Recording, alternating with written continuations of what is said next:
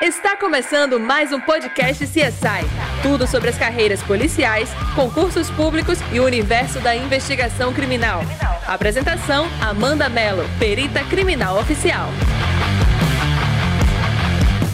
Vida de concurseiro não é fácil, eu sei, até porque eu já fui uma. Então entendo perfeitamente pelo que você está passando. São horas de um dia dedicados àquilo. São dias de uma semana, semanas de um mês ou de vários meses. São anos de uma vida dedicados à aprovação em um concurso público. É, não é nada fácil. Mas existem algumas técnicas que você pode aplicar para transformar essa atividade menos castigante. E é sobre isso que eu quero hoje falar com você. Como concurseira que fui e como professora de vários concurseiros, eu sinto no dever de compartilhar com vocês algumas lições que eu aprendi nessa caminhada. Primeiro, se você acha que estudar basta, esse é o primeiro engano que você comete. Não basta estudar, tem que se saber estudar. Sim, há diferença entre uma coisa e outra. Aquela pessoa que unicamente estuda devorando conteúdo, sem ter uma organização prévia, sem aplicar técnicas adequadas àquele estudo, hum, muitas vezes só faz devorar conteúdo e não fixa aquele conhecimento. E isso para a vida de um concurseiro, nossa, é terrível. Assim a aprovação não vem. Sim, você tem que saber estudar. Primeiro ponto de você saber estudar é definir um horário para aquilo. É, você tem que encaixar um horário dedicado ao seu estudo diariamente, para que você tenha aquela disciplina como parte da sua rotina diária. Você não definir um horário para o seu estudo já te faz ficar atrás no seu processo de aprovação no concurso que tanto sonha. Quando você não define horário, você não estabelece um compromisso com você mesmo. Quando você define, seu cérebro vai te cobrar aquilo. Você vai se sentir na obrigação de cumprir aquele dever. É como o estudo numa faculdade que você tem os horários para ir. É como o seu trabalho que você querendo ou não, você vai ter que cumprir aquele horário. O seu estudo é um compromisso e ainda numa situação mais relevante, é um compromisso com você mesmo. É o seu futuro que está em jogo. Então você tem que ter um horário no seu dia dedicado a isso. Veja qual é o horário que melhor vai te atender. Ah, eu estudo de manhã, eu trabalho à tarde. Vamos colocar à noite. Ai, à noite me dá um sono. Trabalha técnicas para se livrar, pelo menos nas primeiras horas daquele sono, e conseguir render no seu estudo. Ah, Amanda, mas não tem jeito. Então vamos ver final de semana. Pega horários do dia todo até anoitecer, pelo menos do seu final de semana, sábado e domingo, já que você não consegue render à noite. Mas não usa desculpas, acha soluções e definir horário é parte fundamental no seu processo de aprovação no concurso público. Então, primeiro ponto para se saber estudar, ter um horário definido diariamente. Fazer aquela rotina entrar na sua vida para que seu cérebro se adapte e você assuma um compromisso com o seu futuro. Segundo, erra o concurseiro que acha que técnicas de estudo não são importantes. São, gente. Até porque se você faz só aquela leitura de conteúdo sem uma organização prévia, não vai adiantar. Mais uma vez, você vai engolir, engolir conteúdo, mas não vai digerir. Isso é um pé atrás na sua aprovação. Técnicas são muito valiosas para te fazer render mais nos estudos. Eu aqui com esse meu trabalho com vocês já passei até várias técnicas que eu aplicava. Te convido até a assistir meus vídeos anteriores no YouTube. Veja qual técnica te atende mais. A fórmula que foi usada para um pode não servir para outro, mas alguma fórmula vai te atender. Então faz uso disso, tá bom? Então definir um horário para o seu estudo, aplicar técnicas de estudo. Terceiro ponto que eu te digo para você saber estudar: definir, além do horário, um local para o seu estudo. Na sua casa tem um espaço separado para você estudar, por mais humilde que seja, uma cadeira, uma mesa, para que seu corpo e seu cérebro entendam que aquele momento é de estudo. Eu sentei ali, naquele horário que eu estabeleci, pronto. É o meu horário dedicado ao estudo.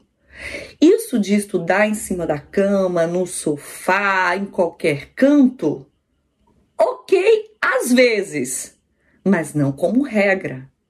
Adapte seu cérebro ao fato de você sentar naquele local, condicioná-lo a estudar.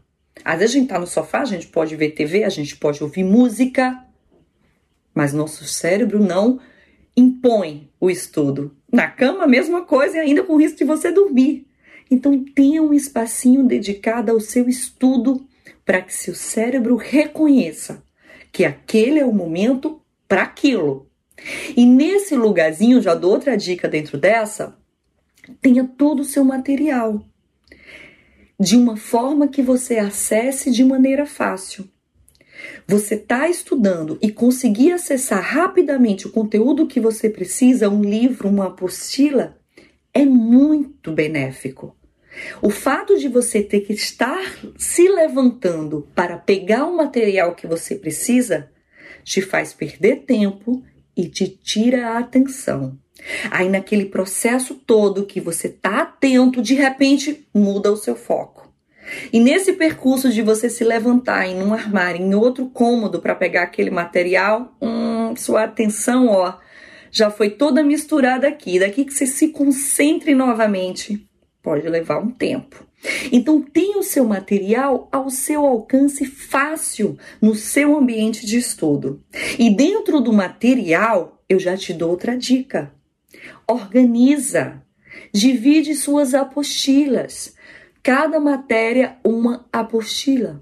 Coloca resumos se você curtir, coloca questões se você curtir, tudo relacionado àquela matéria em uma pasta específica, para no momento que você for procurar, você também acessar muito rápido e tudo que você tem relacionado àquilo. Ah, Amanda, eu guardo tudo no computador sem problema. Faz pastas no computador com cada uma dessas matérias e coloca tudo relacionado a ela ali, para que você também acesse de forma rápida. Organização é muito importante na vida do concurseiro. Organize-se, organize seu canto de estudo, organize seu material de estudo e, principalmente, organize o seu horário de estudo, sem esquecer de trabalhar as técnicas adequadas e que melhor te atendem para isso. Tá bom? Essas são algumas diquinhas que vão te fazer saber estudar. E pode ter certeza, faz toda a diferença na vida de um concurseiro. Vou te dar mais um exemplo. Organize as suas matérias de estudo. Muitos alunos me perguntam, Amanda, eu estudo uma disciplina toda de uma vez ou eu mesclo? Conselho meu, que aí você aplica se for do seu interesse. Mescle. Até porque uma disciplina pode complementar a outra. De repente, eu estou tra trabalhando medicina legal e o Código de Processo Penal me auxilia a entender aquele processo. É só um exemplo, mas existem várias formas de interligar disciplinas. Eu gosto muito de trabalhar assim nas minhas aulas, para você realmente ter a certeza da importância de uma para outra e unindo os conhecimentos conseguir entender melhor sobre aquele assunto. Segundo ponto que eu acho que você não deve esgotar primeiro uma disciplina para depois estudar outra. Seu cérebro vai cansar. Vai chegar um momento que você não vai aguentar mais uh, estudar aquela disciplina. Você não aguenta mais aquele conteúdo. Por isso que é importante mesclar com outra, para que seu cérebro vá mudando o foco, o foco, perdão, e não se esgote mais rápido. Outro ponto, se você estuda inteiro uma disciplina para depois começar a estudar outra, o tempo que você leva para esgotar essa outra e fazer outra, você já esqueceu da primeira. Você mesclando, você vai estar tá sempre trabalhando todos os conteúdos. Vai ser mais difícil dessa forma você esquecer o que cada uma diz. Então, a minha opinião, mescle os conteúdos. De que forma você é a melhor pessoa para dizer isso?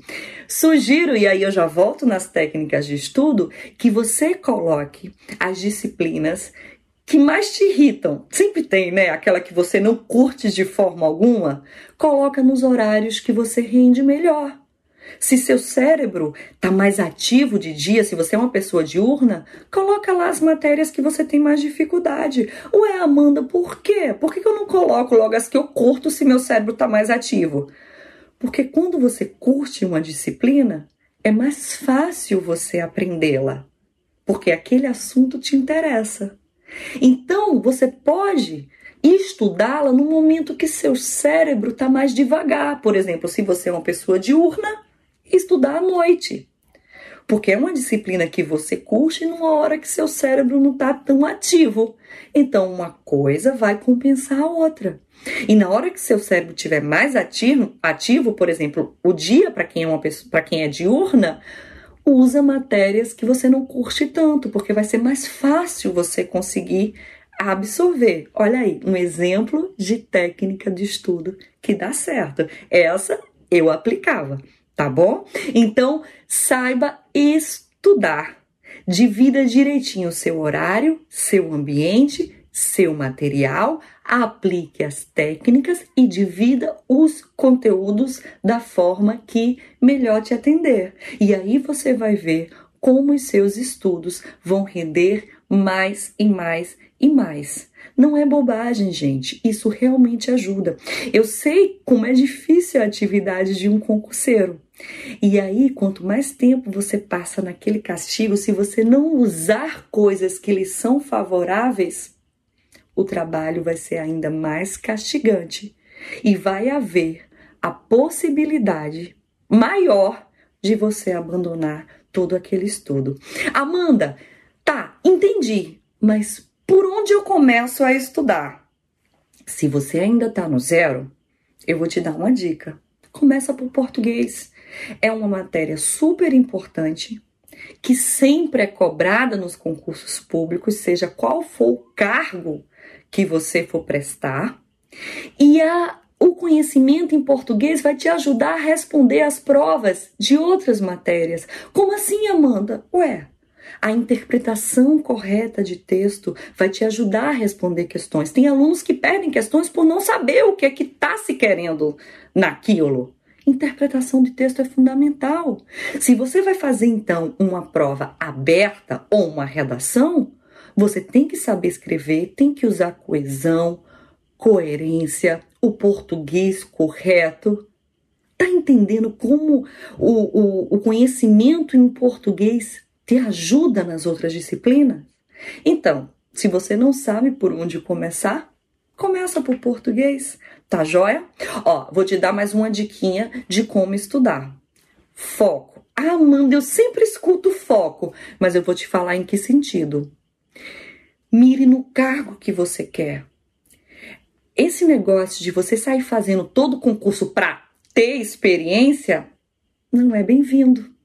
Você vai encher sua cabeça de matérias completamente diferentes.